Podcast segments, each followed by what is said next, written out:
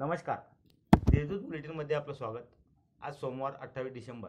जाणून घेऊया जळगाव जिल्ह्यातील ठळा घडामोडी अनैतिक संबंधातून रावेर तालुक्यातील सुनोदा येथील चोवीस वर्षीय युवकाचा खून करून त्याचा मृतदेह नशिरावा नजीक रेल्वे रुळावर टाकण्यात आल्याची घटना रविवारी सकाळी उघडकीस आली मैदाच्या मानेवर व अंगावर असलेल्या जखमांच्या आधारे पोलिसांनी ही घटना अकस्मात मृत्यूची नसून खून असल्याची खात्री पटवल्यानंतर तपासाची चक्र फिरवली. यावेळी त्यांना यातून सर्व माहिती समोर आली व त्यांनी चौघांना यावेळी ताब्यात घेतले. जळगाव येथील शासकीय वैद्यकीय महाविद्यालयात शवविच्छेदन गृहातील चार रेफ्रिजरेटर गेल्या दोन महिन्यांपासून बंद असल्याने बेवारस मृतदेह या ठिकाणी उघड्यावर ठेवावा लागत आहे.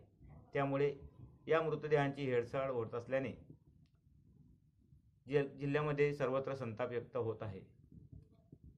महानगरपालिकेतील भारतीय जनता पक्षाचे ज्येष्ठ नगरसेवक भरत बलानी यांच्या कारला गुजरातमध्ये अपघात झाला.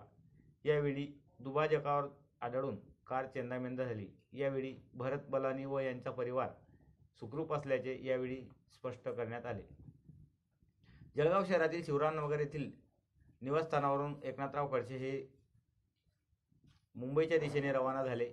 नाशिक येथे त्यांच्या आप्त स्वकीयांकडे असलेल्या लग्न समारंभासाठी एक दिवस थांबून ते मुंबईला रवाना होणार आहेत त्यानंतर ईडीला सामोरे जातील असे त्यांनी यावेळी स्पष्ट केले.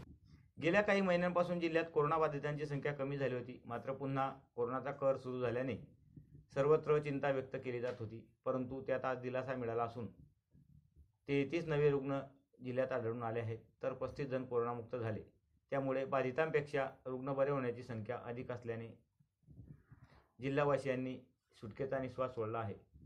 जिल्ह्यातील सातशे त्र्याऐंशी ग्रामपंचायतीच्या सार्वत्रिक निवडणुकांची रणधमाळी सुरू झाली असून नियोग निवडणूक आयोगाकडून ग्रामपंचायतीच्या आरक्षित जागांवर निवडणूक लढवणाऱ्या उमेदवारांना अर्ज दाखल करतेवेळी जात वैधता प्रमाणपत्र प्रमाणपत्र असल्याचे टोकन सादर करण्याचे निर्देश दिले आहेत. त्यानुसार एकतीसशे उमेदवारांनी जात वैधता प्रमाणपत्र पडताळणी समितीकडे अर्ज सादर केल्याची माहिती जिल्हा प्रशासनाने दिली आहे.